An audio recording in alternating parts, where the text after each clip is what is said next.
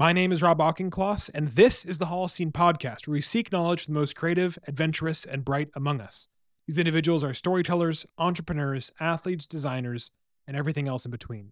It is my job as the host to take what they have each learned in their own lives and codify their knowledge so that you can use their lessons in your own life.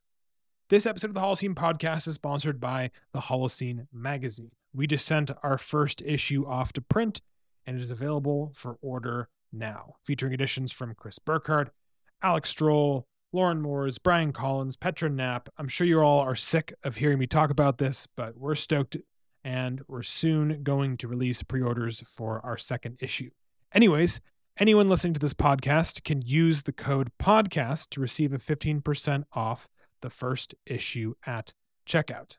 Today, I am joined by Charles Post. Charles is a UC Berkeley trained ecologist, conservation filmmaker, and ecosystem brand strategy consultant working with industry leading brands from Gore, Hipcamp to Nerona. He's an Explorers Club fellow, host of a new podcast, Traversed, alongside co host and friend of this podcast, Chris Burkard, and is the co founder of The Nature Project, a nonprofit organization committed to connecting underserved youth with nature and professional athlete mentors. Over the years, he has also become known for being outspoken about wildlife issues, climate activism, and ecological stewardship, topics regularly published on his social media channel where he brings his audiences along to some of the planet's most wild places. Charles is based in the Lofoten Islands of Norway, located at 68 degrees north, high above the Arctic Circle. He lives in a red cabin with his wife, Rachel Pohl, their Samoyed Newt, and a cat named Hannah. Now, this conversation ranged all over the place, and we spent a lot of time talking about the future of our planet, the future of creative pursuit, and where we like to spend our time around the world. I hope you all enjoy this conversation between myself and Charles Post. Life is either an incredible adventure or it's nothing at all. Charles, thanks for coming on the show. Hey, thank you so much for having me. So, I start off every single podcast by asking the exact same question, which is what is the first thing you think about when you wake up in the morning? Wow. First thing I think about when I wake up in the morning is where's my wife and dog? Because I usually get up last of, of the three of us. Um, and so then it's a little bit of like a visual search. Where are they? and is that just a difference in choice? Are you a late night before, or what is your, you know, view on sleep in that regard? Yeah, you know, I think one of the things that I've I've come to really value in my my older age uh, is sleep. Sleep is so important, and working for myself um, since leaving graduate school in 2015, I've had to kind of navigate that tension between overworking and feeling as though I'm underworking. Mm-hmm. Um, creating a career from scratch, one that doesn't really have a North Star because I have this weird kind of uh, cocktail of interests with mm-hmm. a science background.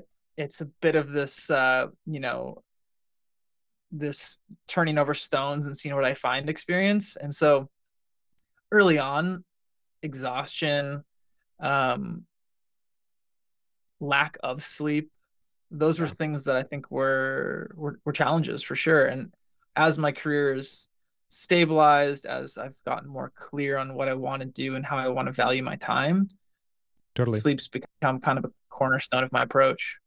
Hmm. And so, yeah, I sleep in. My wife gets up a little earlier. My dog is keen to get going when you know when when he sees us up and stirring, he wants to go play. So totally. usually how the day starts do you do you guys go to bed at the same time or is there kind of a different process um even during that period yeah so she, my wife usually goes to bed before me um so she i think she needs a little bit more sleep perhaps yeah. but then maybe i offset you know maybe i'm just waking up a little later so maybe maybe it's the same um but when we lived in montana so we we, we moved to norway seven months ago mm-hmm. sold everything sold our house um, really started over. But when we had our place in Montana, we had it was a bit of a bigger house. She had her own studio, I had my own office, and so Mhm. I think we we had that space to kind of you know create our own timelines for how we wanted the day to go and how we wanted our energy to be expended. And Totally. since we've moved to Norway, we've been living in a some really small spaces. Uh, a fisherman's cabin in Lofoten's in the in the Arctic's been home. We're Yeah. a few weeks in this cabin here, which is two rooms. So we we sync up a little bit more when we're in small spaces, right? Because it's a, a bit of by necessity. so is Norway uh, a temporary thing? You seem like to be bouncing around, or are you just looking for the right place in Norway? Norway is permanent. Um, that's the the intention. That's the ambition. Uh, from a locale perspective, Lofoten will will definitely be a place that we are spending most of the year. We're contemplating trying to find an opportunity to spend a few months further south, where there's Mhm. maybe more snow, uh, maybe a little bit more light. Right in the Arctic, Mhm. that far north at 68 degrees, you do have a dark period where the sun actually doesn't rise. And so here we are quite a bit south of the Arctic Circle.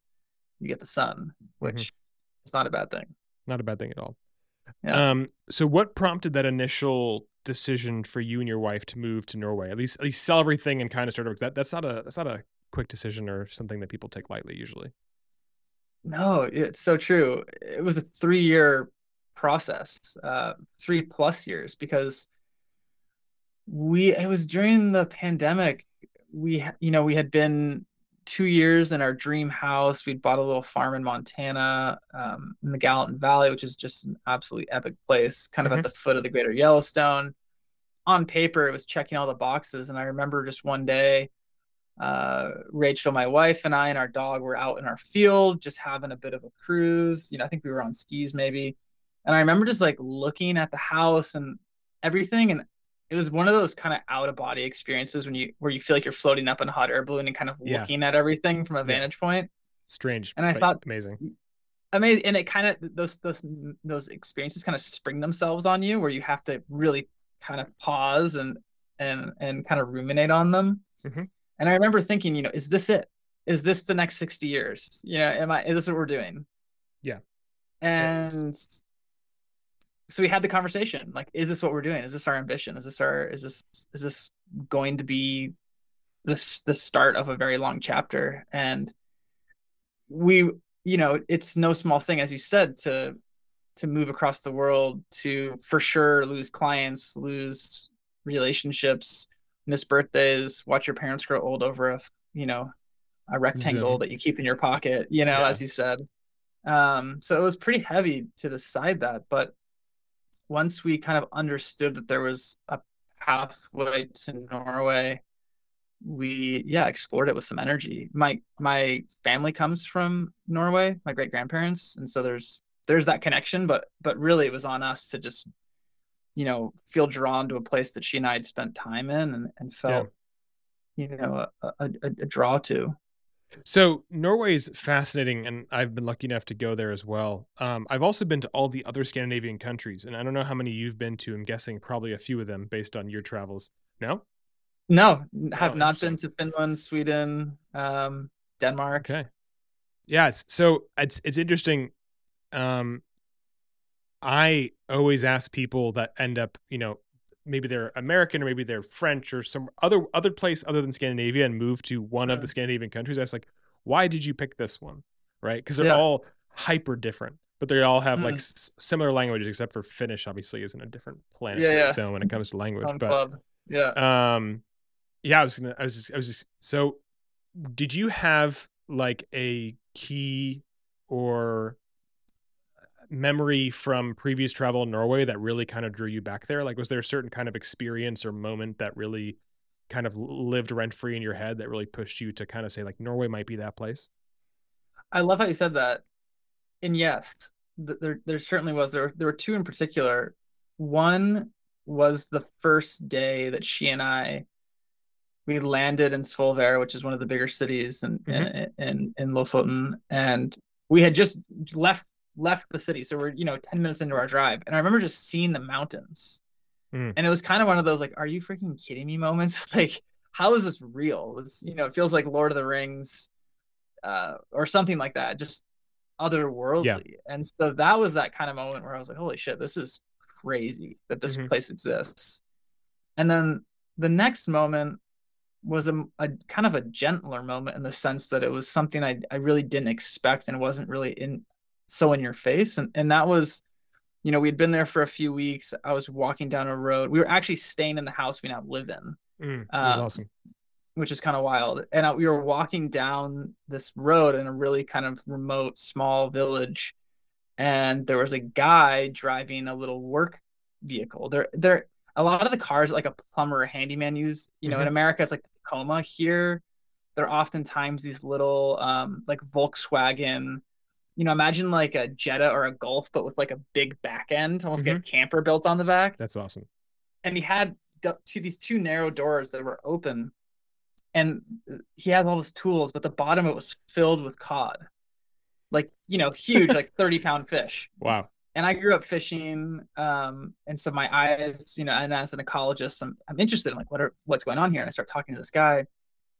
We get into a bit of a conversation about the fishing and about you know it's called the skrei season when you have these migratory cod that come down Mhm. from the Barents Sea and they they do their thing in Lofoten and he talked about his life and specifically about his aspirations in life he drives a bus he was a police officer Mhm. but his goal throughout all of this was to live in a cabin in nature Yeah. and to be removed from kind of the frenetic chaos that so many of us experience in our own ways and i remember in that moment i was like if that is an ambition i want to have that as well.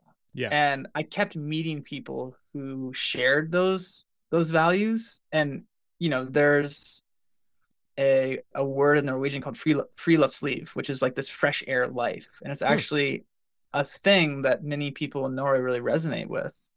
Um, and it's this idea of just like getting outside and being in nature, and so those two experiences really did plant and water that seed. Amazing. What was the reason for the cod in his car? Was he just uh just uh, his own like food for the next bit of time, or is he selling them? Yeah, so during the skrei season, which is in the winter, you, you have this kind of like Lofoten was built around cod fishing.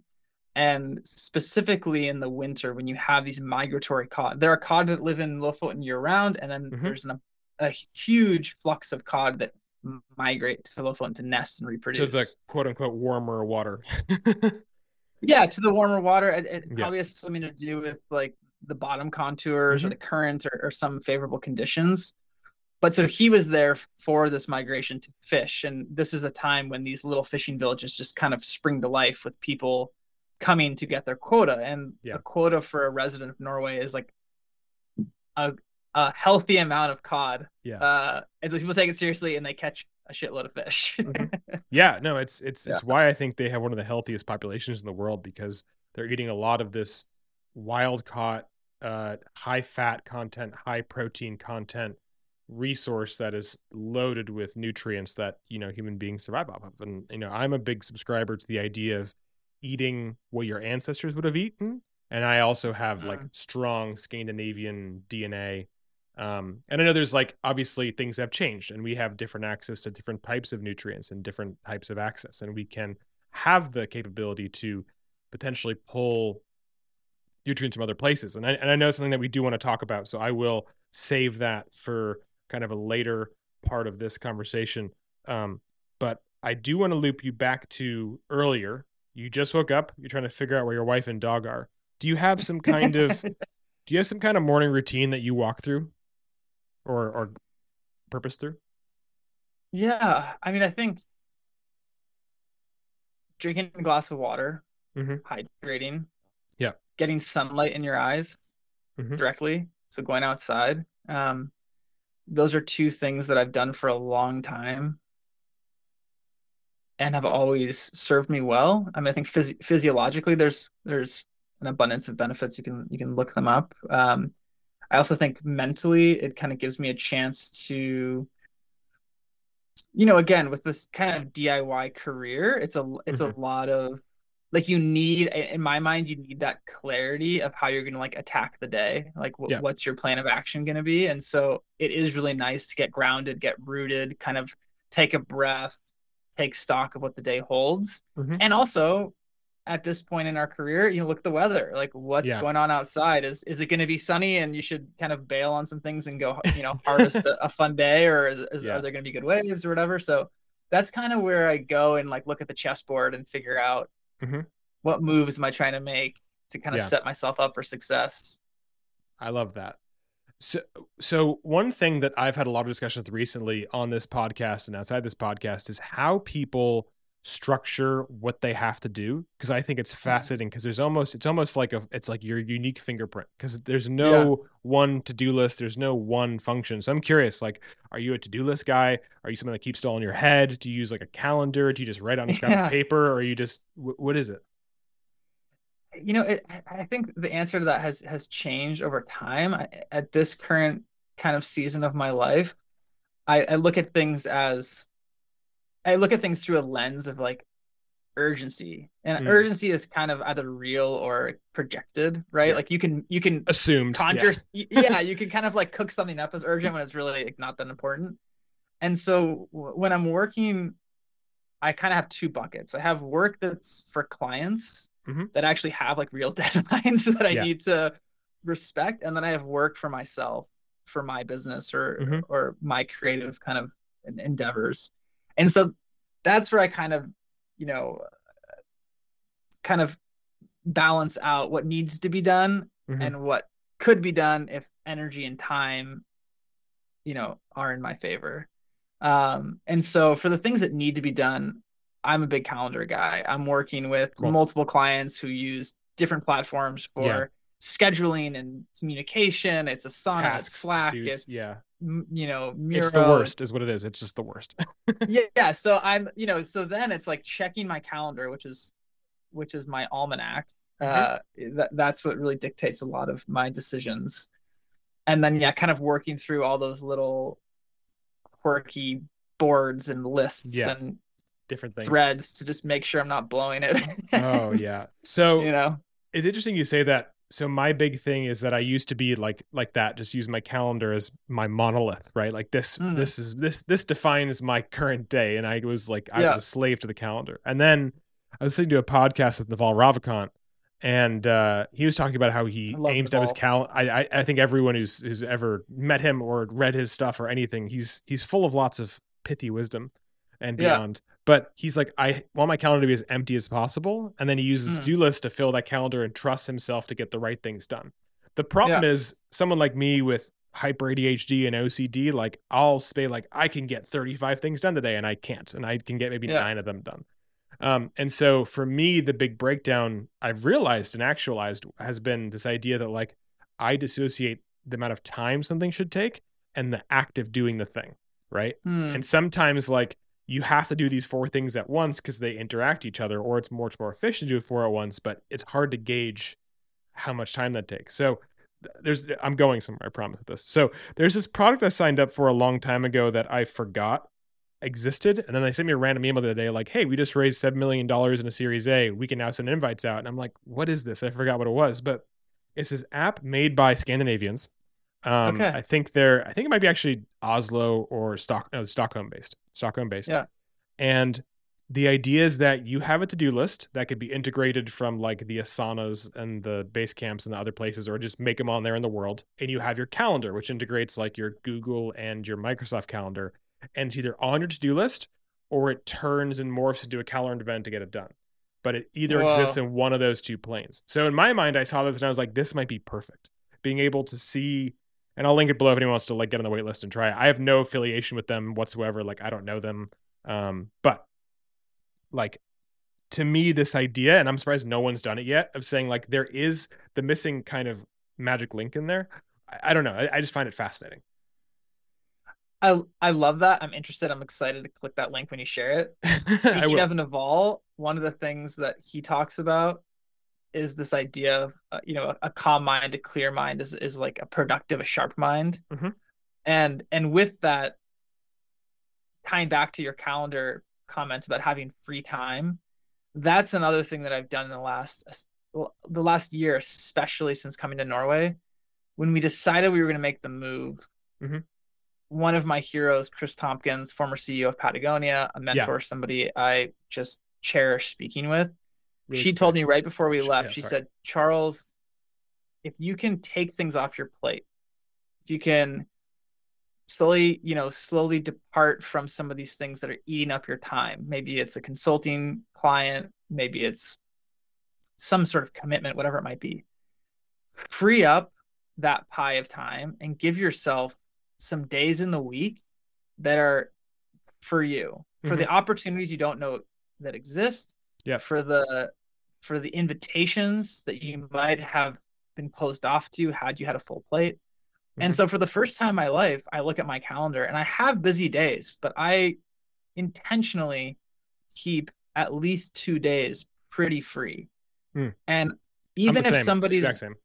yeah, and even if Yeah. somebody's really keen on having meetings, you set those boundaries. I don't do Yeah. meetings before this time, I don't do meetings after this time, or whatever it is. And I think just having that structure will make the time you do commit to work Mhm. that much more productive, and the time you're not working that much more regenerative. Yes. Today is Thursday. It's actually one of my days that I don't take any meetings unless it's a podcast, because that to me is more of a conversation, not really a meeting. Totally. Uh, Yeah. And sometimes there are just people that are potential clients or friends, and it's not going to be like a work meeting where there's an agenda. It's like they're asking me a question, which either either ends up asking me for a favor or ask me if they I want to help out with something, and that's those those I always allow those, right? But I think for me, I found that I got to have a day a week where I just literally don't let myself do anything, and if something happens, Yeah. then great. But just where I don't feel bad, even if I'm in the middle of the biggest crunch or deadline in the world, I'm just like, I just drop it all. I'm like, great, time to go do something else. And it's everything because like yeah, giving yourself that that. space. You'll do that works, and you'll be that much more productive. You know, Yes. like go surf, go hike, Mhm. take a nap. I mean, my wife was just talking about this yesterday. How people say like napping is unproductive. Napping is so productive. There are no it might rules. be one of the most. It might be one of the most productive things you do because you Yeah. come back from that just charged up. Yeah. I can't nap because I'm that person that's like groggy for four hours after napping Yeah. for 45 minutes, but I'll meditate, which is my version of like taking peace. Um, and Mhm. going, and I think we, we we could probably quote Naval all day and make an entire anthology of just quotes from one page of one of his interviews. But he talks a lot about that, you know, the goal of meditation is not to get peace of mind, but peace from mind.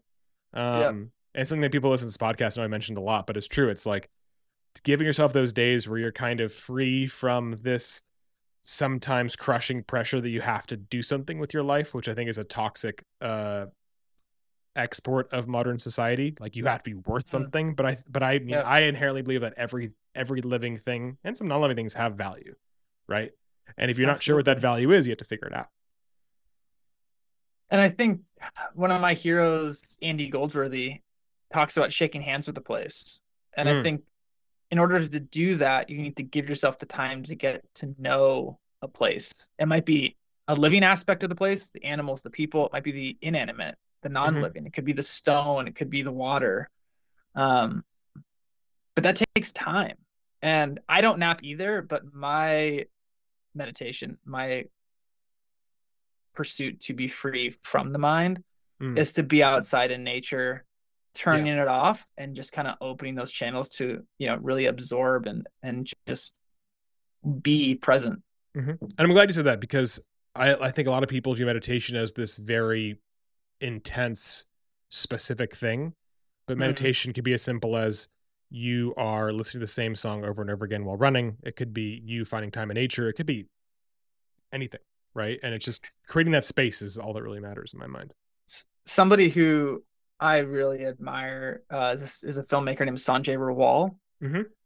and he's talks a lot about these these these peoples who run in a through a, as a form of meditation and specifically one of the things he's he's really excited about is this run in new york city where i don't know the details of how long the run is it's something epic like days or weeks of Oh, of okay. running that are broken up into into windows so you can Hmm. run an hour here an hour there but it's this idea of running around like a city block and you do it you know thousands of times and Hmm. you walk away with Repet, repetition is bliss, maybe. Yeah. Hmm. Well, I mean, bio yeah, Lincoln by I, yeah, I definitely added it. Yeah. So as a reminder to everyone listening, um, if you're new to the podcast, welcome. Um, I list everything that is notable. If some if it's a person, if it's a thing, if it's a place, um, it's most likely linked below. Um, and that way it saves everyone some time in trying to figure that out. So you'll see that link below in the in the show notes. Um, but something that I know you uh, you know brought up in pre-conversations to this podcast um, was um, you know the Japanese concept of ikigai. That's pronouncing it right, correct? Mm-hmm. And um, do you want to kind of walk through? I, I'm actually more curious as to how you discovered this uh, and how you like like what what kind of impact it made on your life immediately. Yeah, I don't know how I discovered it. Might have been through some of my interest in forest bathing. Mm. And maybe kind of digging into this Japanese uh Sorry, when you say forest to- bathing, what is that? So there's a word, it's it's Shinrin. Um, oh my gosh.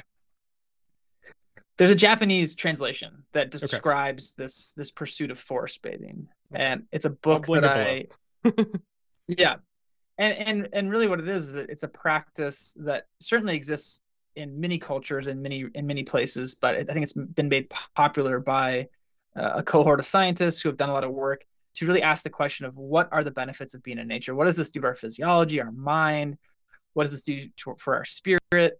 And those kind of inward questions, I think, naturally lead to this question of of what is your purpose, right? Like, what is the thing that makes your time on Earth, which is inherently Mhm. finite, And fleeting. meaningful and Yeah. fulfilling. And so I would imagine that was kind of the the stepping stone t- to this curiosity around ikigai, which is a word that kind of describes the, the nexus of of your passion, what kind of fills Mm. you up, your mission, what drives you, your profession, right? Like what can you do for a career and your vocation? Like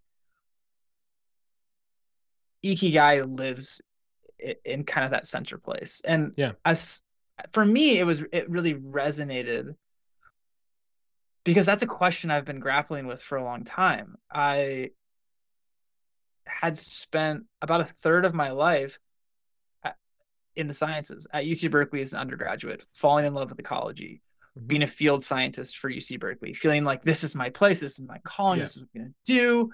I'm going to study birds, I'm going to study fish. I've got it figured out. I get into a PhD program uh, at Berkeley, studying with one of my mentors, one of my heroes. You know, uh, on paper, I had checked the boxes I'd set out to check. I was really feeling grounded, moored to this this career, this this uh, my peers, this community, which is incredibly inspiring. It's important work. But I found myself at year three of an eight year program feeling a little bit untethered, you know, Mm. asking myself, is this really it? Is Yeah. this really what I'm going to be doing? Am I going to make enough money? Am I going to find Mhm. happiness? Is, is, is the work, are the questions I'm asking as a scientist meaningful? Like, am I going to move the needle? Is this worth eight years of my life? Yeah. You know, is this worth eight years of my life? Is, is this intention and ambition to be a force of good on planet Earth? Is this, is this the vehicle? Mhm. right? Like, are the questions I'm asking about this bird and this river ecosystem that I was passionate about, is this it? Is this going to have the impact that I that I know I'd like my life to have? And so then I started having this kind of, you know, this conflict about, you know, well, what is it? I didn't have a hero or a roadmap Yeah. or something or somebody I could look to and be like, okay, they've done this and that's what I should do. I should follow in those footsteps, let them break trail and I'll kind of, you know, be in, you know, you know, be in their shadow kind of following along. I didn't have that. So I had to kind of, you know, work through this exercise of, of ikigai, right? Like Mhm. where's the passion? What's the mission? What's the profession? And what's like the vocation? How does how are you employed to do this? Um I'm not sure I've figured that out, but that has kind of been like the workshop that I bring myself back to when I'm taking on a new project, exploring a new outlet for my creative interests. Mhm. Um, I ended up leaving, you know, getting a master's degree, finishing my work at UC Berkeley, finishing my research, and then just kind of opening the doors and saying, I'm just going to try in a bunch of hats and see what feels good. And That's if awesome. A year goes by and the hat doesn't fit anymore, no stress. Come back to you know this this this uh, kind of yeah. Come back point. to a starting place. Yeah, and, Yeah. and kind of keep looking around. So I think going off that is something that we, you keep referencing, something that I struggle to figure out myself, which is like also someone who doesn't have like a North Star of a career where there's like a pivotal CEO role or some kind of place in a company to get to. We're just like, I'm just Hmm. making it up as I go.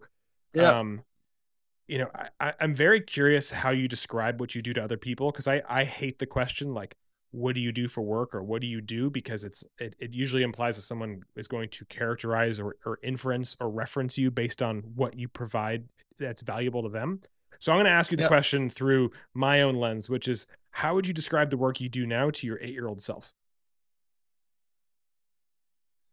I love the way you framed that. I'm an ecologist, so everything I do touches on or draws inspiration from my background and expertise in ecology. The outcome of those exercises are many. Mhm. They have produced films, they have resulted in editing magazines, working as a photographer, working as a writer. Yeah. Um, I was a journalist for a paper. Um, now I spend a lot of time, and I know this is getting verbose for an eight-year-old, but no yeah understood an ecologist with with with many outcomes you know one of the things that i'm doing now and i'm finding a lot of fulfillment doing this is working with with companies who have some convictions and some interest in using their particular platform to do good. Cool. To reduce impact have positive impact influence society in positive ways. And so hmm, that's what i'm spending some time doing as well. And i think that you know most eight year olds probably don't know what an ecologist is. And i think most adults don't know what like ecology is. Like how would you describe ecology to to to someone that would ask you like what like like oh i'm an ecologist. People like what is that? You know? On the most basal level ecology if you look at the greek root words Mhm. of ecology it, it, it translates to the study of one's home. Hmm.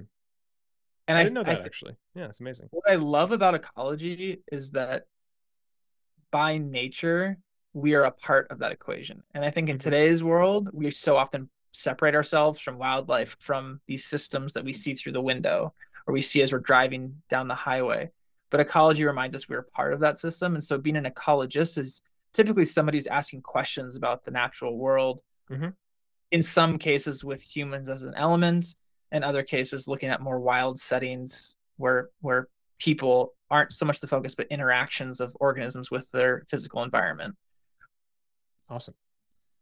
And this work that you do with given clientele um, would you say that most of it is people that are already doing good and are trying to get better or people that maybe have had kind of a rocky history and want to change that or are they people that um, maybe uh, don't know where to begin? Or i guess probably that's all the above yeah? All the above and I, and I think the the clients that I've I've probably had the most uh, fun and maybe the most impact working with Mhm. are the companies that have a complicated ground floor. These Mm. are companies that are making things. These are companies that are not startups necessarily. They're not. They're, you know, this Yeah. isn't like a bakery on the corner. Mhm. And so I, one of the things that I have to do is spend a lot of time listening, Mm. building relationships, asking questions, understanding who the stakeholders are, and understanding what their Yeah. what success looks like to them. Hmm, Because as an outsider, when you're coming into a group that has like a uniform mission, like this is these are employees, this is a company.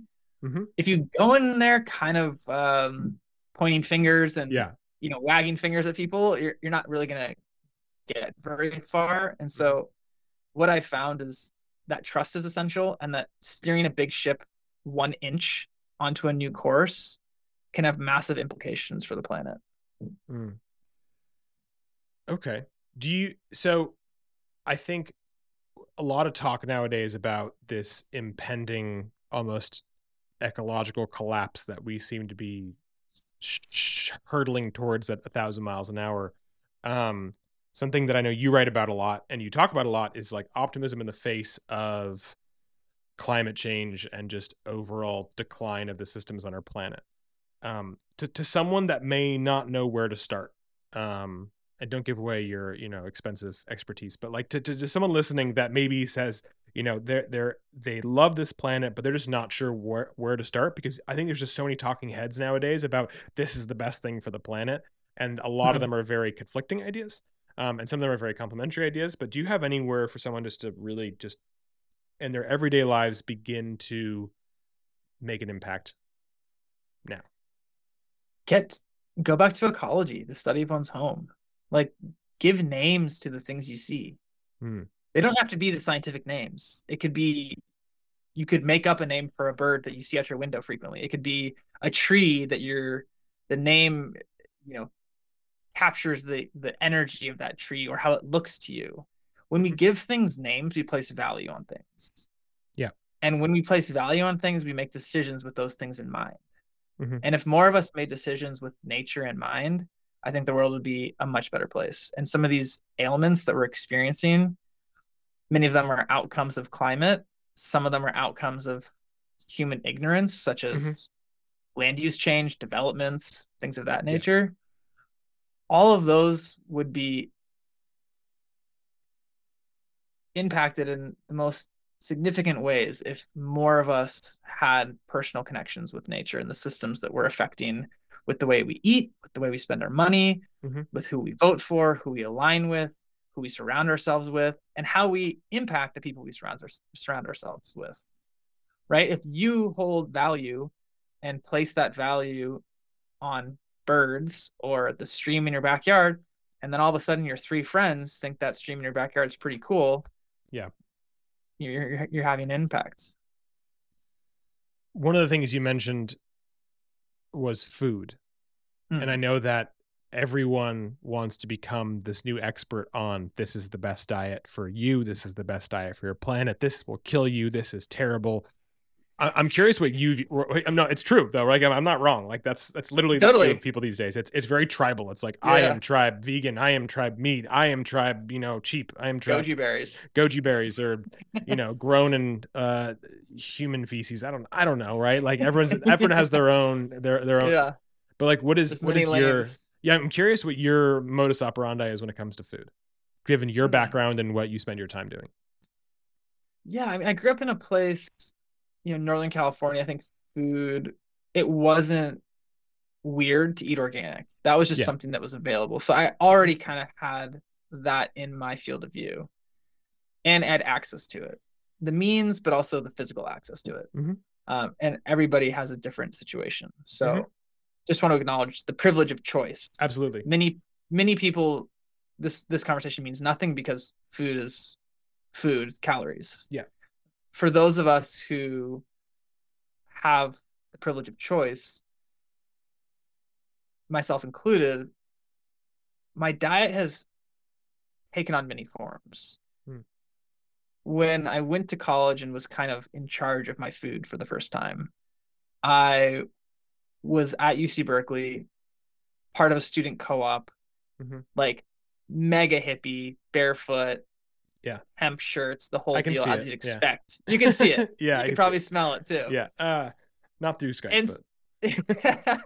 and so there it was it was i was eating vegan and that was because mm-hmm. the group that i was with made that decision. It was a co-op so everybody kind of votes in. It's very like mm. um scandinavian and that that yeah. you know socio-democratic process we are one and one is all. Yeah. Precisely. And so eating eating a plant-based diet made sense it was it was feasible. It was cost effective because we are all chipping in.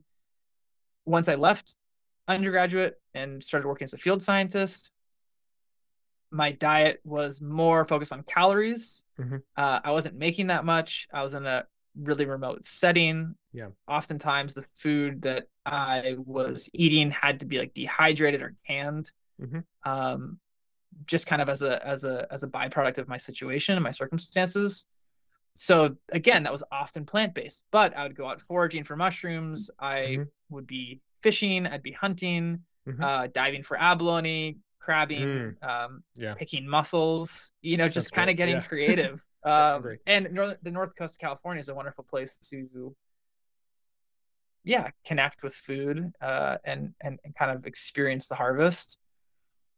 In graduate school, I'm back in you know kind of a an urban kind of. I was living in a rural rural town, but you know at, at UC Berkeley a few days a week. And so then I had a garden. So I was Mhm. growing a lot of food. I was hunting. Um, and were you so I was eating out of curiosity. Yeah, so at that time I was hunting mostly birds. So Mhm. hunting waterfowl, hunting upland game birds, um, fishing for salmon. I was I was helping out one of my neighbors on his commercial salmon boats. I had Cool. salmon, um, you know, Access, quite a bit, catching striped bass at night. Mhm. Um, and I going to the store, like buying Yeah, shit at the store. for sure, You yeah. know, like You're not perfect. anybody listening, like I am not Yeah. like Bear Grylls living in a cabin. Like, Disclaimer: Charles uh, actually catches and grows all of his own food and Yeah, water from the sky. From it. Yeah. but actually produced for those years most of my produce i was growing Great. It's a it's a climate you know northern california is a, is a fantastic climate for growing for growing Whatever you want. Yeah. yeah whatever you want It's amazing. You could grow a jalapeno or an avocado. It's like, oh, okay. it's so true i mean people grow go, go grow goji berries it just is wild. which is a plant that usually grows at high elevations in the Mhm. himalaya um Yeah. or in other environments high elevations uh in Mhm. particular um and so n- i would say that that kind of balance of of meat as often as possible coming from my own pursuits and plants as often as possible coming from my own garden Mhm. that's kind of been my goal Makes sense. but i go to the store Yeah. so in in where you are now near Lofoten, um, which is a to people that don't know, I linked it below. It's a rather remote but stunningly beautiful place. I actually like was just finishing up the print that we're doing with Alex Strohl of his like his famous shot, the Lofoten fishing cabin.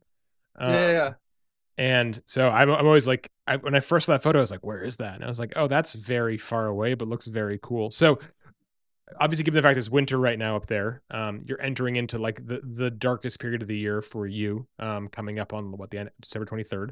Um, what is, what is the diet? How does the food access look now? it's a bit different than uh california or montana where I bit. lived previously. Um, you know, plants don't thrive year round No. in the north. And so it's it's actually quite funny because we'll go to the market and you'll have these little kind of like victory dances when you find like fresh kale or you find a little Yeah. basket of strawberries in the summer. We're like, oh my Yeah. gosh, are you kidding me? yeah. This kale looks insane. Or you get like Yeah. a good cucumber. And so it's it's really fun because food should be something that we we cherish so much people talk about feeding the world we could feed the world if we waste wasting i mean look at the data Mhm. the world produces more than enough food Correct. for the population Yeah. it's more so that wealthy populations waste food Yeah. It's also a distribution problem, which is another whole nother game, as you know, but Totally. And so living in the north has really helped me realize how amazing it is to have good food. Mhm. Good vegetables specifically. I'm fishing for cod, I'm fishing for pollock. If we do want to eat meat, we're not buying meat. I'm going out onto the coast, 10 minutes from my house. Fortunately, the fisheries are healthy, um, relatively speaking. And Mhm. so I'm able to catch a fish and we can have that for dinner. But mostly eating what we can either from the wild uh, or, you know, good produce from the store and just recognizing that we moved to the Arctic not to be food connoisseurs, but to have an experience. And um, yeah, that's kind of our goal. but also you know people don't know the summers in places like that are just like cornucopias of animals and produce and Berries. I mean, Yeah. if you look at the seasons of the North, you have a very real berry picking season where people take it very seriously. They're picking cloudberries, which is like I've always wanted to try one. porcini. yeah. They're insane. They're like the porcini of the of the um, berry Berry world. Yeah. Blueberries are literally blanketing every surface of the ground. Mhm. Um, you have lingonberries, uh, crowberries, Mhm. so many berries I don't even know the names of. And then once the berry season kind of fades and fall ramps up, mushroom season. Mushroom season is mm, very seriously as well. I've never seen more mushrooms in my life, and I've spent a lot of time in the Pacific Northwest, a lot of time in California, the temperate rainforest where mushrooms thrive. Hmm. The bear, uh, the mushroom um, scene in is like mental. It's so it's yeah, it's solid. And then yeah, of course, um, the sun never goes down for you know midnight sun for a lot a lot of the season. So Which is awesome. plants yeah and animals are really going into hyperdrive right like that's Mhm. why birds migrate to the arctic so you can be active and just Yeah. put on the calories raise young there's relatively few predators it's kind of uh, as you said a cornucopia of food but also a bit of an oasis um, um, for yeah many species that are looking to have a predator uh, a, a predator free experience Yeah. Because there aren't many predators up where you are, correct? There's the Arctic fox. Yeah. Uh, there's red fox. I think more like large scale, like scary big things. But yeah, I know that's, that's Yeah, very there terms, but There would have been, um, you know, coming from Montana where bears, Mm-hmm. mountain lions, uh, you know, of course, wolves, coyotes, uh, bobcats, things of that nature. You know, apex predators exist in Montana, so it's something that you kind of have in the back of your mind. You're going out, or especially in grizzly country. yes. In Norway, you would have had the Eurasian brown bear, you would have had lynx, you would have had wolves, and um, humanity's been quite effective at removing those populations from the landscape. So you still do have some bears and wolves uh, in eastern Norway, maybe a few kind of Here and there. uh, yeah, a few, in, but it's but not in, not in Lofoten. Um, so Yeah. yeah, it's pretty it's pretty chill. No bear spray needed. yeah, that's awesome. Unlike unlike Montana, Yeah. where it's bear spray and maybe some other kind of more aggressive weapon if you're out Yeah, really exploring. Yeah. Yeah. I mean, I bow hunted avidly for many years there and have seen my fair share of bears and wolves and mountain lions and had a, those like, oh shit, Yeah. I'm those- not those- top dog right now. Yeah, I mean, I think I think a few of us have had those oh shit moments where you know you probably just kind of keep moving on with your life and maybe get lucky. And we just don't know, and then looking back on it, you're like, that could have gone very south, very very fast. Um, Yeah, especially when you're hunting and you have, Oh, yeah. you know, a few hundred pounds of meat and you have an animal that's going into the fall season where it needs to Yeah. pack calories so it doesn't die. So Yeah. there's a different calculus taking place. Yeah. Um, than a Yosemite black bear that's been eating apples all day and doesn't And really trash. you know an apple, Yeah. so it's not that interesting. yeah. yeah. totally. yeah. No, I mean Yeah. it's I, I've I've had a run in with uh I was I was when I was younger I did NOLS up in the Yukon and uh we had a couple run ins Okay. with, grizz- with grizzlies um and there was at one point we were on this like uh it was like uh one of those ridge lines in the Yukon very common like basically it's like the all the mountains are basically piles of slate or some kind of similar rock to slate I'm not uh like I'm not a geologist or an ecologist so I don't know the names I just give them my names right as you said Yeah. We called it slide rock because like you'd you'd put one foot down and you'd slide about three feet lower than where you put your foot down um Mm. and uh so we were kind of walking on one ridge line and above us maybe 100 meters uh, 100 yards or so uh, but kind of above our heads to the right was this like little beautiful grizzly bear cub and to most people they'd be like oh and to us we are like oh shit you know like uh we have to Yeah. we had to move mom? the other way as soon as possible. And mom was there, and mom saw us, and she, I think she knew that we were far enough away, and we at that point had started literally moving the opposite direction as fast as possible. So I think she was, uh, you know, I think I, I think look, I understand the protective nature of bears, um, and of any animal, right?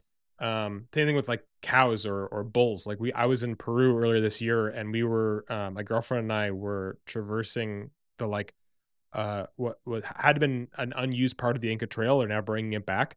And because of that, there's just natural animals that have moved back into this area that used to be full of humans. And there's a couple wild bulls. And to most people, they'd be like, Yep. "Oh, it's just a cow," but to you, you know exactly what they're talking about. Like you have to be very, very careful. You don't pick it at the right time of day, and you're far enough away because like these animals will do their best to kill you. Um, yeah, I was- worked on a few ranches over the years and have worked with a lot of cattle and bison. And I, one of my best friends got gored by a cow, and he's a, you know, a lifelong cattle operator. I mean, Yeah. like legit cowboy, and this thing got him in the stomach and almost killed him. Wow. Total freak accident. And then the day that my wife and I, our first like um the first time we like hung out, she picked me up at this ranch I was working on, and I had been sorting steers. Um, yeah, I was like in the chutes sorting mm-hmm. sorting cattle when when Yeah. she got there, and I literally climbed over the rail, and my friend jumped in, and a steer got him right underneath the eye, and the horn Oh, like hooked underneath his eyeball and like cut open his face and yeah they're animals are can be can be sketchy yeah, but it's it's also like there. I mean, usually it's not malicious. I mean, bulls can be malicious, but um, usually it's, a, Totally. it's a Yeah. protective instinct.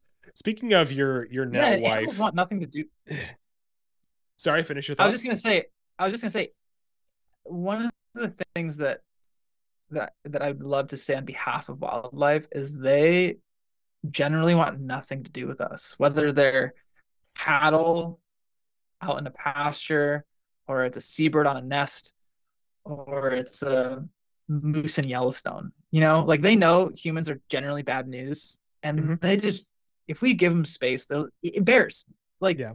you can go sit on a salmon river in Alaska and watch bears crushing salmon. They don't. Mhm. They're so focused on eating bears, or you saw maybe it was eating moths, yeah, which is often what draws bears into the high country Yeah. in North America. It's you know, beautiful at least up, up on summit yeah, yeah you know and so i just think people get these like narratives around like animals and it's like no this is a living thing that just doesn't want to deal with you so Yes. just like yeah. give them Stay an inch and they'll happily take a mile yeah Correct. Yeah. So going back to the story of your wife picking up, uh, or your now wife, I should say, not the time. Uh, so Rachel, um, Hmm. I, I'm really curious about because from what I've seen online, which obviously can sometimes be like a toxic, you know, not realistic representation, but based on talking to you, at least for you know the hour and a half I've known you or ever talked to you, it seems like she's someone that you and her have a really you know meaningful, impactful, beautiful relationship. So I'm curious, like, how did you guys meet, and how did you know that that kind of process of building that collective happen? yeah wow there's a lot there um well we met in a really kind of uh, random not exciting situation it was outdoor retailer Mm-hmm. um you know i had been in a relationship with an amazing person for years for yeah quite a few years. Not that long prior we had very like consciously kind of you know moved into different chapters. We remain really close friends to this day. I had moved down to texas uh, to just like give ourselves some space to work on a film. I was down on the border filming um, filming filming deer white-tailed deer. Mhm. um, my friends were like dude you can't just go and like, live in the woods. You got to get out and see people. You're Yeah. having this big kind of life change. You know come on like be social. Like let's get a beer and have some tacos. And so outdoor retailer in our world and the kind of the outdoor space is a bit of a you know it's like a it's a gathering point where you Mhm. see all your friends and see your clients and just kind of go have a good time. And so i was coaxed to salt lake city um, i was invited to a party at or not, i shouldn't even call it a party it's like a 5 p.m. happy Mhm. hour, like end of outdoor retailer, meet up Yeah. at Patagonia booth. There's like a little band playing or whatever. Walked by, saw this group of people. I'm pretty like introverted, not, not super fond of of crowds, I guess you could say, or like those situations. So I look into this crowd and see my friends, and I'm like waving at them, like, "Yo, I'm not gonna come in there because I don't really want to do this whole thing." Mhm. And I wave, and this girl's head just pops up and waves back at me. Swear to God. And I was like, I don't know what's happening. She's super cute. Probably wasn't waving at me. yeah. I'm out of here. So I Yeah. just bail, leave, Oof. And then maybe a half an hour goes by. I'm still trying to find my my buddies who were at that that particular event. I walk back, everybody's gone, and she's there talking with one of my friends. And so I walk up, I get introduced. They're actually talking about a film that I had just worked on for Patagonia with one of my good friends, Alex Yoder, who's a snowboarder for them. Mhm. And so they're like talking about this movie, and I was like, I think I worked on that. And Rachel was like, I loved, I loved it. Da, da, da, da. And Yeah. I was like, okay, cool. And anyway, that was like kind of how we we uh yeah, we met and then we I think we were in we were engaged or I don't think we told people, but we like, Yeah. You did your own you know, thing. did our own thing like just maybe like a few months later. That's awesome. Um, When you know, you know, yeah. right? It's it's uh it's cliche to say, but it's true. Yeah, and I had and I give so much credit to my ex because she really taught me like how to be a good partner Mhm. and like gave me this space to like grow and like mature and like learn how to be a good partner. And so I was really clear on like what I was looking for when I met Rachel. I think that really helped mm-hmm. because I had been kind of groomed for this moment. And so Yeah. yeah, we just kind of like, like you said, you know, and you know, like we were kind of we were so different. You know, she's a, from Montana, she's a skier, a mountaineer. I'm kind of somebody who grew up in the temperate rainforest on the coast, but we Yeah. shared that that love for nature. She sees colors, I see wildlife. And so we Systems. really complemented each other. You know, you look at the same scene and she's tripping out on like, like how the light's changing. And I'm, oh, do you see, do you see that little speck in the distance? That's this doing that. And that's why Yeah. this is interesting, you know? And so we were kind of this like really interesting, like, yeah, two sides of one coin type, type thing. That's beautiful. And uh, just to date us, what what year was that outdoor retailer? And was it gosh, it was summer the or winter uh, retailer? It would have been winter. So I think it was in January. Coming up. I'll be at the one next Um, January if you're going. Okay. Yeah. And that was the year that Trump was elected. Oh, so 2020? 2020. 2020 he was ushered in. So 2019. No, I'm, I'm getting all things wrong. Sorry, 2016. Uh, other way around. Wow, that's I think, scary. yeah. scary. Yeah, 2016. 2016 he was I was sworn in say- 2015. Yeah, 2016 was the election. 2020, So I think it would have been, I'm bad with it was like sorry. 20. Yeah. It was that 16. year, that winter. Got it. So 2017, it would, be, it would have been right before he had his inauguration. Yeah. Yeah. Okay.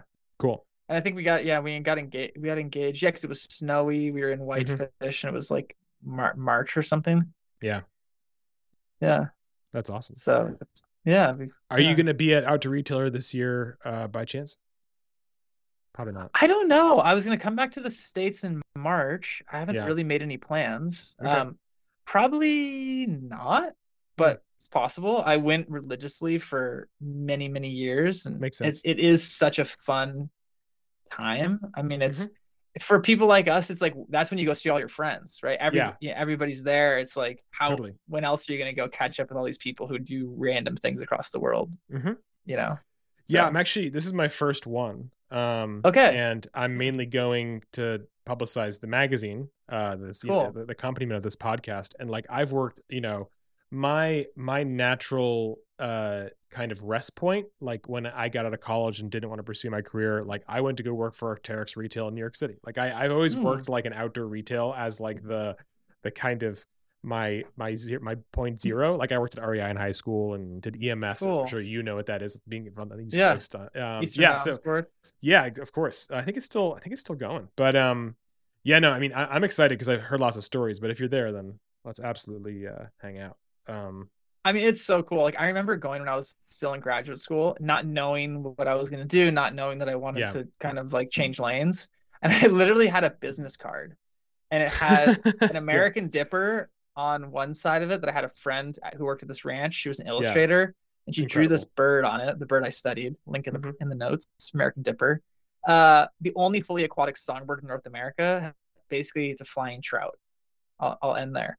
But I had that on one side, my name on the other. I think it said like ecologist underneath. And I remember just like walking up to Danner and being like, "Hey, this is me. I don't know what I would do for you, but if you could think of anything, hit me up. Here's my email." I think I probably got some like free stickers and a beer, but yeah, I was gonna say, I did they ever did they ever respond to you? I don't think I ever got any work those first, yeah, those first few goes. But That makes sense. eventually, by going and practicing my pitch and thinking about like what do what could I offer a company like Yeah. this? What am I interested in? What's out there? Yeah. Uh, then I then I got a little bit more effective. Yeah. Meanwhile, I'm just going with like a because the issue one will have just come hot off the presses like ten days before that. So I'll I'll be just walking Wow. around with a stack of issues trying to convince. But that's the thing. It's like as I as I told you offline, like the magazine's ad free. Um, the section where I recommend gear, nothing's paid placement. So like I'm not pitching anyone. I'm just like, hey, check this out. You know, like I I just want people to see it, right? I think that's it. Which which has a it's actually at first I was like, people are like, you're gonna lose money, and I was like, it actually is helping sell it because people just are sick of seeing ads.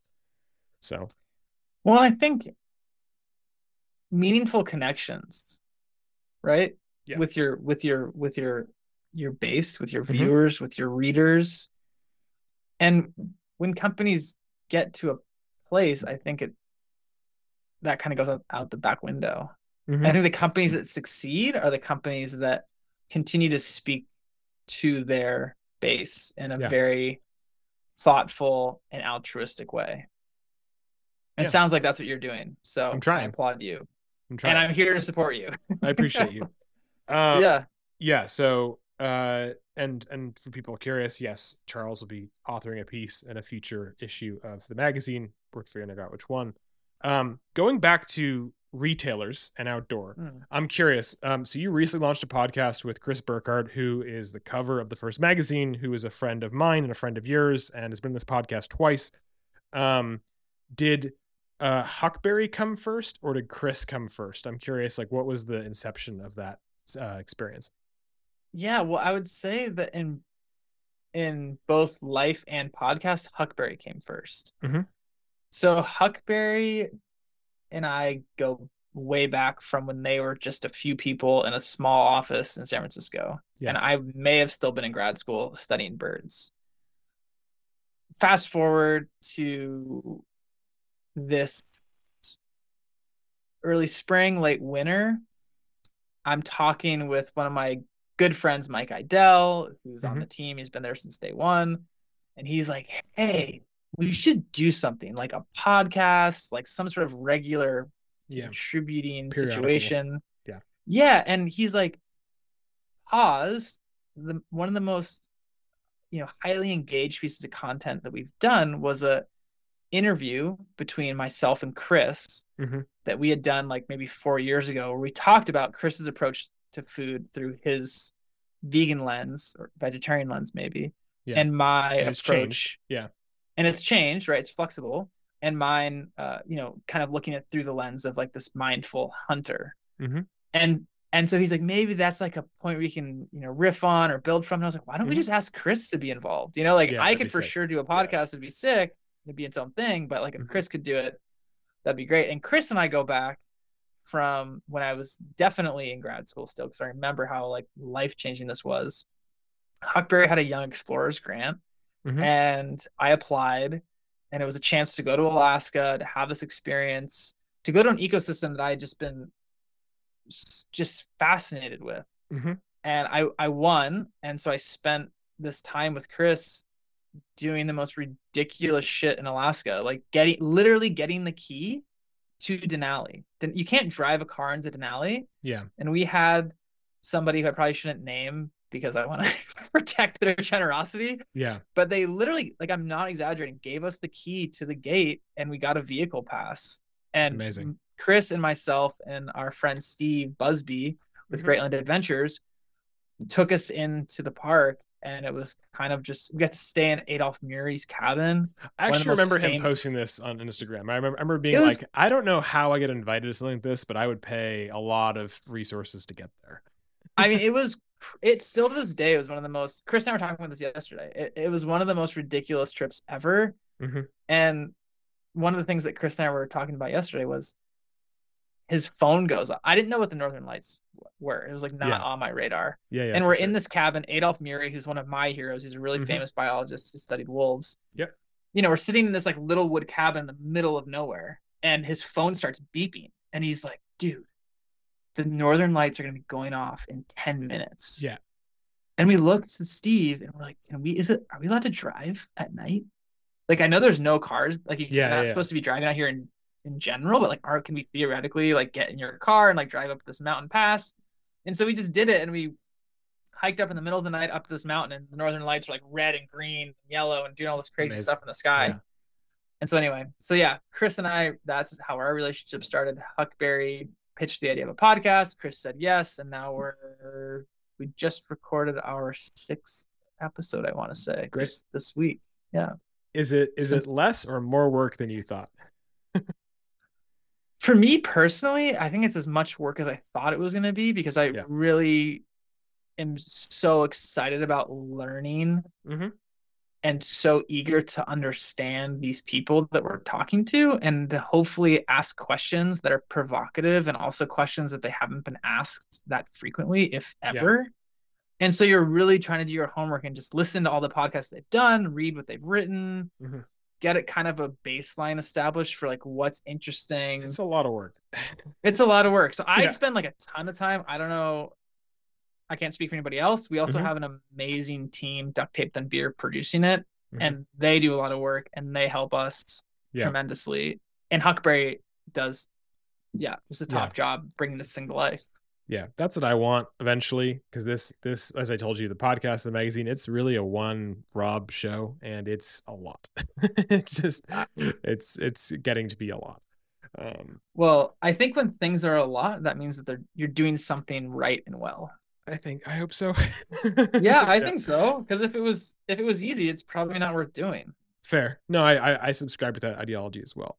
Um, but going back to the podcast, uh, so your first guess was Jocko Willink, which is someone that I I like. I've I think I mentioned this to Chris on our first podcast, and I was like, you know, I, I referenced him, and, and I think Chris was like, yeah, I've heard of him.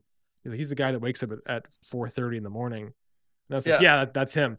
Um, and I was like, I think you guys one day would have a really good conversation. I'm glad that that finally happened. But so Dude. He is such a fascinating human and we could probably spend as like just like Naval like another 18 hours talking about him but like what did you learn from talking with Jocko because I've always wanted to talk to him Oh my gosh. I mean, where do I even start? I think, well, first of all, I went through every Instagram post he's ever published yes and looked to see if he'd ever woken up or posted a picture of his watch after 438. Mhm. And it's like there's a 428 to like 438 Mhm. window. And I was so curious is 439 failure? Like, is that where you just like shit, it's the fan? That's the cutoff. I didn't get to ask him that question. I was so.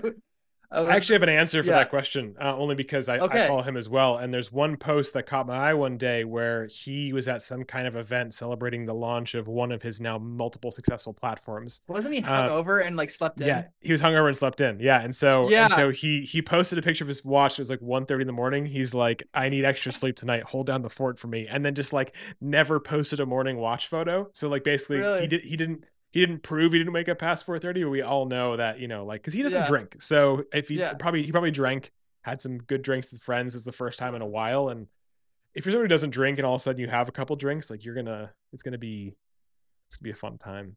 Um, but yeah, I mean, you and him are actually So- very similar but different, right? So like he people don't know Jocko Willink, uh, previous Navy SEAL commander, uh, incredible disciplinarian, I guess is a good way to phrase him. Mhm. He has incredible views on the human experience in my mind, as well as how to build something. And I remember when two things. I remember when he was on Tim Ferriss's podcast.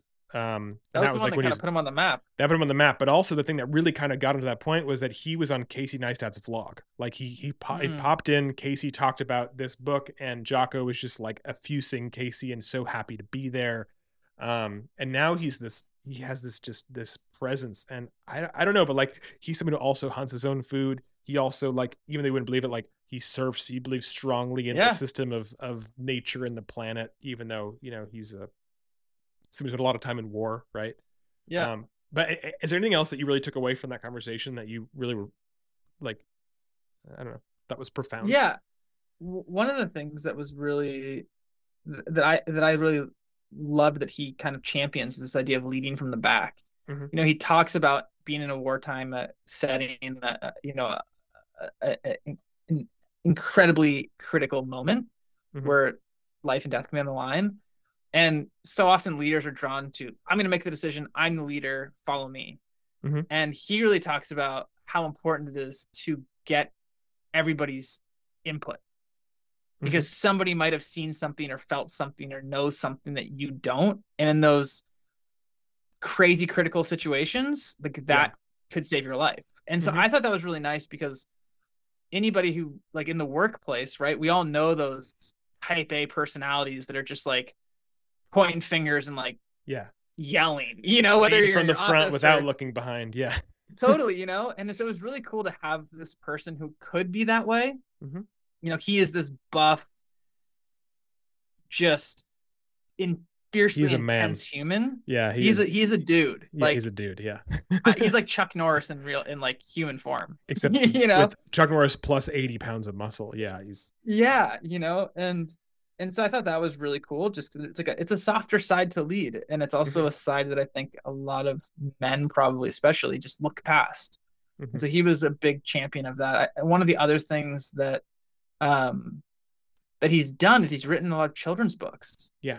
And he's used his experience in the service as a leader and also as a father Mhm. to distill some of this wisdom into highly digestible formats. And he actually talked about how he has a huge, uh, a growing subset of his audience reads those children's books because it's kind of like the Naval approach, right? Like more is Super less. simple. Like let's let's just distill this down to an eight-year-old's, Mhm. you know, level, and and so that was really cool. Again, it's like this. It's he's he's incredibly self-aware, and he's Mhm. also an incredible student.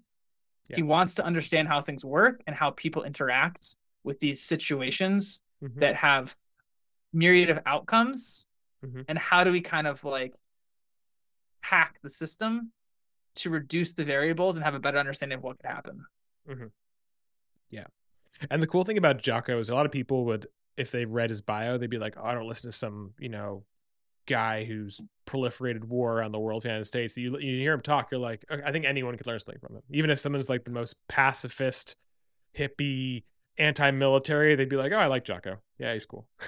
i mean when he first showed up my inbox my initial reaction because i'm i'm like let's talk to steve irwin you know like yeah, for sure. rip or jane goodall like that's who i'm Yeah. like my vibe let's inter- try to interview the dalai lama Or Conrad and then I get. Jocko Yeah. Willink or Conrad Anker, you know, Yeah. and I was like, God, who is this guy? Yeah. And then you know you spend a few days really digging in, and like you said, I mean he's Fascinating human. he's thing on this. If that's he's fascinating and so. I guess anybody listening who's a surfer, he said that surfing is maybe the best prerequisite for succeeding in SEAL training, which I thought was really interesting. Uh, water polo is a, is, is a number two, um, but you know you might think like being a mixed martial artist or a football player or a wrestler is going to get you far in the in, in the SEAL training, but no, he was like surfers do the best, hands down. Yeah. Well, because it's all about controlling your emotion and environment you have no control over, which makes complete sense. Exactly. Right. Exactly. Um, and he's he lives in San Diego, uh, where I am right now. Um, and apparently he still serves almost every day, um, which is just awesome. Yeah. Yeah. That's what he was saying. And he's a big dude and he gets into some sick waves. So and he's from the- the East Coast. He grew Yeah, up he is. he grew up in Maine. Yeah, he did. Um, to kind of put it out there, like to manifest it, so to speak. Um, who is someone that you absolutely want to have on the podcast in the next, like, you know, fifteen episodes? Well, we just talked, I don't know if I can say this, but Might be better if you about my don't. heroes. Yeah. I mean, that's Yeah. up to you. You could say it. it's coming out Sunday, so up to you. Yeah. Um check out our podcast. You can see who we talked to. She's one of my heroes. Um Awesome. so that that checks a big box. But out beyond her, I would love to talk with Kris Tompkins. I'd Mm. love to talk with Jane Goodall. There are Mhm. two people that Robin Wall Kimmerer, who wrote Braiding Sweetgrass, would probably be up there as well. Would definitely be up there as well. If you haven't read Braiding Sweetgrass, that book is transformative to say the least. Breaking Sweetgrass. I'll link it below. Braiding Sweetgrass. Braiding Sweetgrass. Excuse me. Sorry.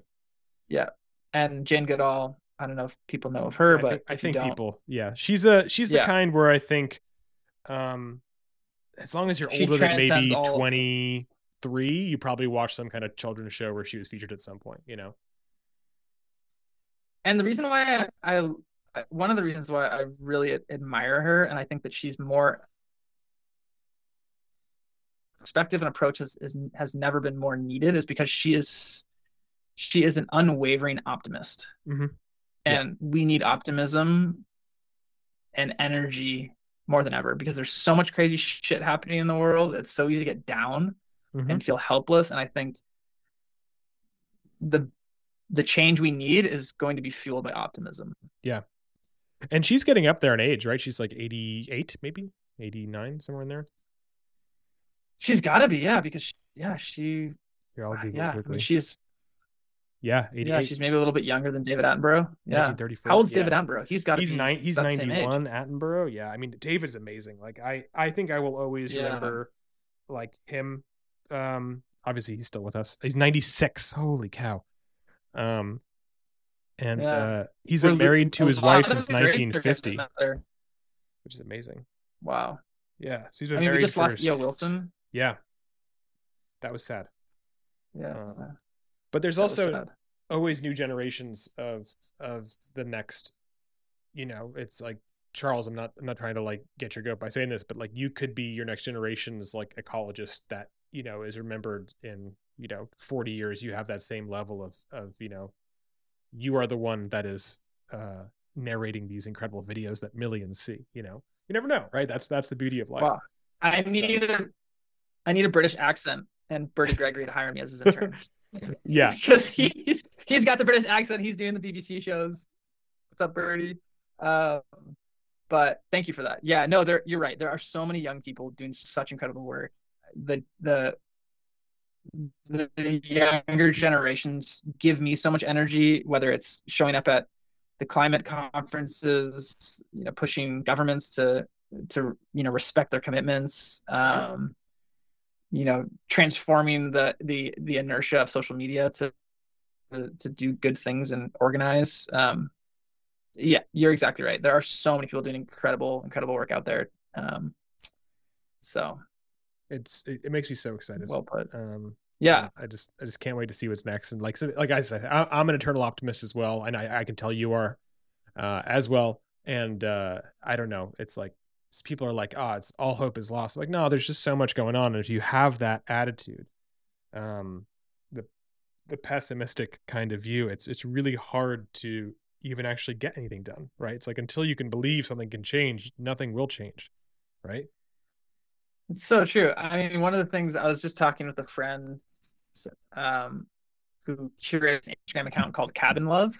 Mm-hmm. Um, yeah, and her, her, name's Lindsay Bro, and she, yeah, and we were talking on the phone the other day. She's a Berkeley kid, and she was saying like, "Oh, us Berkeley kids are really trained to think about this like cautiously optimistic point of view," and I think that's something that maybe it's in the water, mm. but just that's a yeah, Berkeley I think thing. that environment yeah. really kind of yeah, cautious optimism. Um, cautious in the sense of it's maybe not as easy as we wish it was, but yes. doesn't mean it's not possible. Totally. Um, and that thing that's, that's that's like a good thing to you know if anyone gets takes away anything from this podcast it would i would just if someone struggles with optimism it's it's something that you know it's always there and it's not an idea that you always like this idea that we always have to be happy or always have to be optimistic that's not accurate. Like it's okay if just on average you average out to be more optimistic than not you know that's that's what matters. Yeah and I think it's I think so you know there are people who will say like happiness is a choice and there are people who struggle with depression. Mm-hmm. optimism parts of optimism can be a choice. If we decide to recognize that we don't necessarily have all the answers and all the data and therefore there might be some other pathways some other opportunity, some other mechanism or lever to pull. Mm-hmm. Just having that little thread in the back of our minds can transform our perspective and our outlook. And that's where we open ourselves up to the unknown, mm-hmm. right? And I think just that little, like, leave the door cracked. Even on the shittiest day with like the craziest failure, to keep the door cracked, you never know what could come of it because sometimes those hardships lead to tremendous growth sometimes those U-turns lead to a new pathway you would have never explored had you not experienced that U-turn. Mhm. You know, so Agreed. So on that note, um, I know you, we need to get you out of here at a certain time. So uh, I'm going to enter uh, a period of rapid fire questions. Um, you can answer these in as few or many words as you'd like. Um, there are no rules, as I say too often. Um, the first one is the most cliche, but I think it's also very telling. And that's if you had a billion dollars that you couldn't spend on yourself or your family, what problem would you try and solve? I'd give it to indigenous people to steward biodiversity because Hmm. five percent of the world's population are indigenous and they steward eighty percent of the world's biodiversity. Holy cow, I did not know that. Is there any kind of immediate first step you'd take to kind of implement that? Would you pick a would you pick a few kind of pilot um areas to test it out and then kind of expand from there or would you I- I- would you have people apply like in a grant fashion or how would you do it? I would probably look to the people who are the experts. So it'd probably be let's build a, a cohort, a collective of indigenous knowledge experts, Mhm. people who have been doing this for Supporters. generations. Yeah. and and and let them you know lead Cool. that effort for the work that i've done in in that space which is which is limited i've supported a lot of initiatives and campaigns in alaska so my heart goes there my heart goes to the tribes defending the arctic um Mhm. the peoples defending bristol bay you know Mhm. that's probably where i'd go first just because that's a place that i've spent a lot of time thinking about and learning about and have you know connections there. Um, so Awesome. Yeah. Uh is there a story that your family or parents like to tell about you? yeah, I'd probably be when I was must have been four or five, and we were just visiting the cottage that my grandparents lived in in a town called Wellfleet in Cape Cod, Mhm. Massachusetts. No, well, It's a small good oysters. small fish yeah small fishing town um their their cottage was on a bluff looking over the harbor and in the east coast at that at that latitude you have these these these fantastic tidal swings big high tides big low tides and you have these just expansive tidal flats and so as a little Mhm. kid four or five i'm in a red onesie pajama it's my first morning there i had a net and a bucket I just remember like waking up, I don't know, it was early before the sun rose, and like Mhm. sneaking out the door as this little kid, putting on my boots and just mobbing out into the marsh. And everybody wakes up and I'm like, kid's missing. And then my grandfather looks out with his binoculars as he, he's a sailor, so he's always looking at the weather. And sees this little like spot of red out on the black marsh. And they're like, holy shit. That kid's like two miles out in the in the in the marsh. I was I was, you know, trying to catch like crabs and shrimps and looking for terrapins and you know fish. Were you like that. successful So, in yeah, that in that, in that uh, adventure? Oh yeah, I'm, mean that was like I mean those days just eventually when my parents realized I wasn't going to kill myself out there, you know that's just what I did. I'd just be by myself like or with my brother. Yeah. Just out on the marsh the bucket, just like looking underneath shells and and, you know just being a kid looking around. That's awesome. So yeah, very successful. Caught a lot of things. Also uh, let things die in my bucket and realized how when you catch something that that's like not something uh it's it's not a small thing, right? You don't Yeah. take that lightly. When you have like a wild animal in your in your in your hands.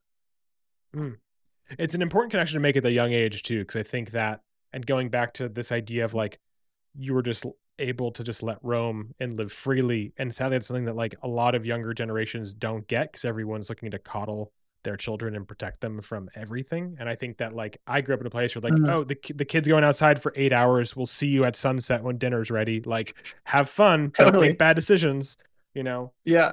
and I miss that. Like, and we need like I plan on raising my kids that way. You know, like just like they need to make their own mistakes. They need to fall down and hit their head on a tree. Like that's just how it works. You know.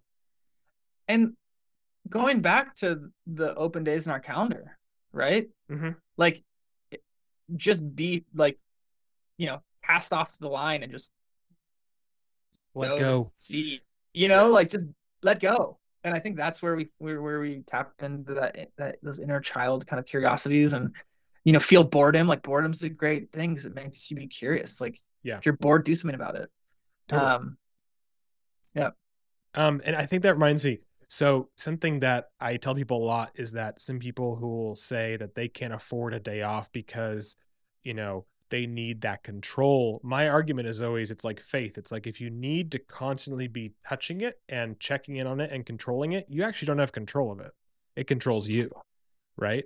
Same thing Mhm. with faith. It's like if people who are like, I have to go to church every day to maintain my faith. It's like, what is faith? Faith is belief. And if you don't have a belief in a system that exists or works with you when you may you might not have the personal time, then is, is that really faith? Is that really, you know, control? So I challenge it's really helped me at, le- at least, you know, a few years ago be like, I don't always have to be on email. I don't always have to be working in order to be successful and have control of my life.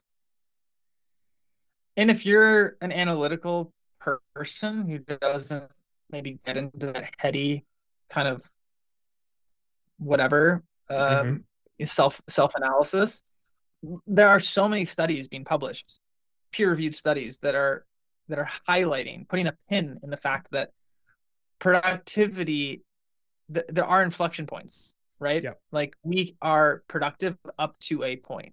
Mhm. and it's not a five hour or a five day work week, No, eight hours a day. it's a four hour work week. Yeah. So let the data speak if you don't want to let your heart speak. Yeah. No, a- a- agreed. And it's it's luckily people are warming up this idea more and more. Um Mhm. Is uh is there a particular sound or like what is a sound that you associate with happiness?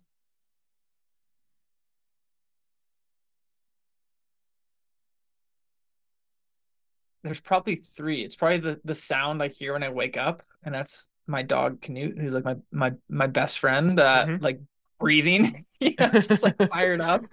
Uh, if you Ready have to a go. pet, you, you Yeah. probably know what that sound is for your for your own pet. Um, Mhm. It's the the sound of the American Dipper. I shouldn't say the sound, it's the call of the American Dipper, which brings me back to why I fell in love with that bird and the questions I was asking as a scientist. Uh, it's it's the alarm. I made it my alarm on my phone, so Mm. anybody spends time with me knows that call. Um, and it's the sound of the the terns in Cape Cod. Mm. You know, just like you open up the screen porch door. That's a lovely just- noise. and you just hear the screen porch door too is very nostalgic for anybody who spent time on the East Coast. Mhm. They know what I'm talking about. But it's opening that door and then hearing the terns um, Or even- and we have tern Do you? Oh, that's amazing. we have terns here, yeah. So that that's been a nice little touch point. But what were you gonna say? Sorry, the the screen door opening just reminded me of something that that you know they always have that big spring that kind of pulls it Yeah. back shut again, and that is such a such a such a basic noise. I will always never I'll always remember and never forget. Right, this Yeah. sound of like the the spring moving and that like smack of the wood together, and then it kind of reverberates a little bit, and yeah, that's that is that actually that is a that is like a very key sound in my head because I you know I had then- as a kid. There's almost like the three compressions as the door's like closing again, you Mhm. know? It like Yeah, catches and then And then like catches and then goes, yeah. yeah, yeah, It's it's the old ones that don't close perfectly that have these springs that are probably gonna snap in my face at some point in the next year. Um, and they're rusted. and they're rusted and they're and they're and like the screen maybe has a hole in it so the bugs still get through. It's like yeah, but that's perfect. Yeah. That's that's what I want in a in a screen door. I don't want Oh, I don't want this new dumb plexiglass thing. You know, don't give me that. yeah. Any of the East Coast kids listening will will, will probably then go to like yeah. Mosquito bites. yeah, and, and then the East Coast kids also remember maybe as a chore being the one to change out the screen panels for the glass panels for wintertime in the porch. For winter. You know? Yeah, yeah. totally. as you as you Oh, get. man. Oh god, Yeah. it's it's so good. Um, is if if you could send a single push notification to everyone's phone in a given area, uh, where would it be and what would it say? Wow.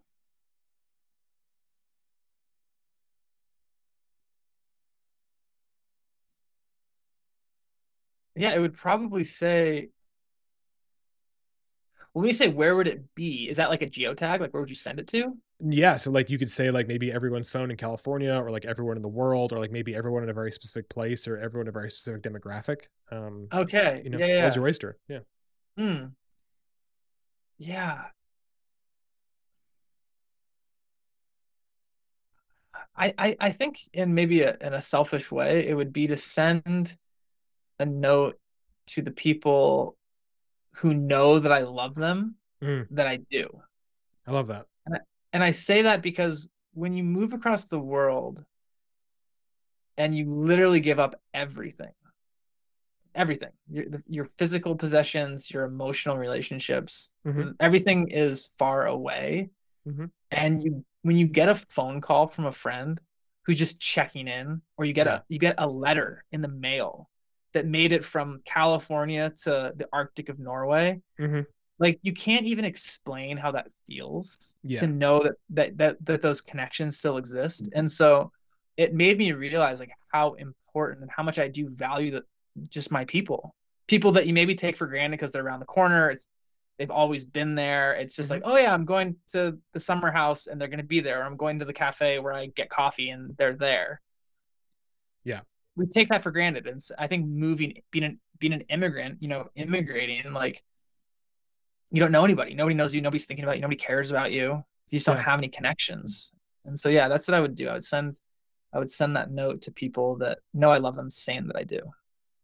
I, I do love that that's actually the first time i've i've heard that one um and i've heard Hmm. lots of them um so I, I, li- I like that it's it's cool because that question also you know how people interpret the question is also part of the question itself right Oh, yeah. I'm, I'm a big believer in those in those questions where like is there's you learn two things from how someone answers the question or and the, and the assumed question they think they're answering and part two the answer to the question right So well said. That's why I clarified. Yeah, all good, all good. asking. Yeah. Oh, good. Um, and then the last question for you. Um, so uh, in the, in this question, assuming you have grandchildren one day, uh, if if they were to play this back in the future, and uh, and and you were to kind of impart some advice for their their generation, um, what would you want to say? Yeah. Two things. I would say start bird watching. Mm-hmm. I think bird watching is a great vehicle to slowing down, to being a student, to learning how to observe, to learn how to be patient, and so many other things that I think will benefit your life regardless of Mhm. what you choose to do vocationally or as as a hobby. And I'd also say that it's so important to not only forgive but to apologize and say sorry when you were mm. not your best because I think when you look back on those times maybe you snapped at somebody or you weren't your best version of yourself, it can seem insignificant. But I think when you get older and you start to reflect, you realize how easy it, it is and was and would have been to just say you're sorry and just, you know, end it on a positive note. And so, yeah, I think those two things. Amazing. And and to go back to the bird watching thing quickly, uh, I meant to ask you this earlier, but is there like a a book or an app or a site that, that people just starting getting you know into bird watching can use to help them identify and maybe reference birds? Yes. Yes, I'm so glad you asked.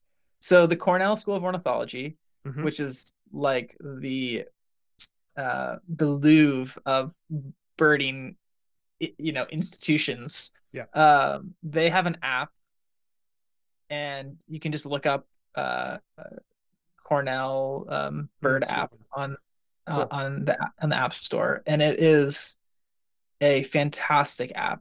If if you know nothing about birds and you Yeah. look out your window and you see something that looks like the size of an apple Yeah. that is blue and white Mhm. and was on a fence, you can literally pick what size was this bird and it Yeah. has a, a spectrum of, of shapes of different Yeah. sizes. You, you pick the one it was and then it has a palette of colors and you pick the colors you saw and then it has a, a list of places the bird could be. Was it in the air? Was it at a Mm. feeder? Was it in a tree? Was it on Yeah. the, was it in the water? You click the thing and then you also input your location, so it has some Mm, geographic where you are. Yeah, yeah. from where you are, and the outputs are phenomenal. I have not maybe saved for once or twice, probably user error more than more than um, algorithm error. Mhm. It, it, it leads you to the right bird. It leads you to a collection of birds, and your bird is in that collection. The collection is maybe like 10 deep, Yeah. 10 birds. It's it's amazing. That's and then you can click on the bird so you know what it is, what what what its name is, and then you can you can learn a little bit about it. You can Mhm. you know click another hyperlink and you can learn Yeah. about its life history, you Yeah. know, its ecology, things like that. So That's that's, that's, yeah, wild. The app is called uh the Cornell Merlin Lab or Merlin Lab. Merlin Bird ID. Yeah. Merlin Bird ID. Yeah, so it's actually interesting. Mhm. Um, I'll link it below for anyone interested. But if you type in Cornell in the App Store, it's the first thing that pops up, and then literally the next like eight things are like Cornell Ornithology, Cornell Bird, Cornell Bird ID, Cornell Bird app. Like it's it's it's more, and then Cornell University is like ninth, which is pretty awesome. And so another one that's made by iNaturalist is called Seek S E E K. Mhm. That one does do birds, but it's it's freaking amazing. You pull up your phone if you have a camera phone, and you you tur- the camera turns on, and you can hover over a leaf, a mushroom, Yeah. uh, a bird on a branch, bark on a tree, and it's pretty good at telling you what you're looking at. Yeah, that's amazing. Also, Yeah. um, Apple, I think, you is working with Seek, and a lot of their. This is actually a fun fact. If you take a photo of of a, just say you're in your garden, take a photo of a a plant or a leaf or some kind of flower, and what in the photo library of that eye button that usually shows you info and like where this was taken and, and things like that. It actually has a function now where it'll start identifying things for you. So I actually learned this because I was on my my girlfriend has a farm and I was in New York and I was taking a picture of this flower because I was like, really wonder what this flower is. I'll have to look it up later. And I clicked the photo and it, like this thing flashed and it, it like wanted me to like press this pulsating info button and it's like this is this plant. And I was like holy cow. I was like I love this. This is awesome. That is so cool. um i'll see if i can find find the feature it's called but yeah it's it's gotten really good at identifying uh, objects. Obviously it's not it's not perfect um and sometimes it's like this is a plant. But here's the wild thing. It's like uh i'll sh- i'll show you i shut off my video so the internet get better so like this is a photo i took uh where did i take this photo this was taken um in san diego of this like this little flower right Yeah. and if you see this, the- yeah, it looks like it is a rhododendron. And if you click this little like eye button with the little stars on it, it's like, oh, Yeah. it's a plant. You're like, okay, that doesn't help me. But if you click on that again, it then shows you like the actual species of plant it is, which is Whoa. wild. So I'm pretty sure they're probably working with like because they probably they said we could make this ourselves or we could use this existing app in our app store and be like, hey, we'll pay you guys a lot of money to give us access to your API. You know, so it's it's a, I, I like that. I think we're getting towards that thing where I think this information will people have this natural discovery. We'll take a picture like that's a cool bird, and the phone will be like, hey, by the way, that's an American dipper, and you're like, whoa, Yeah. and then I hope that this podcast comes up as like people obsessed with American dippers. Um, you know, Charles Totally. Post is definitely up there as as number number Yeah. one. Big Well, fan it- of I- American Dipper. I think no matter whether like if you're not interested in the name of the flower or the Mhm. bird, just giving yourself the time To it. to ask yourself, what am I looking at? What That's like this? back to what we were talking about, where Mhm. you're that's ecology. Mhm. That's you saying, I know what I'm looking at. Call it what you want, but now it's something that's Mhm. in your lexicon of words. Absolutely. Amazing.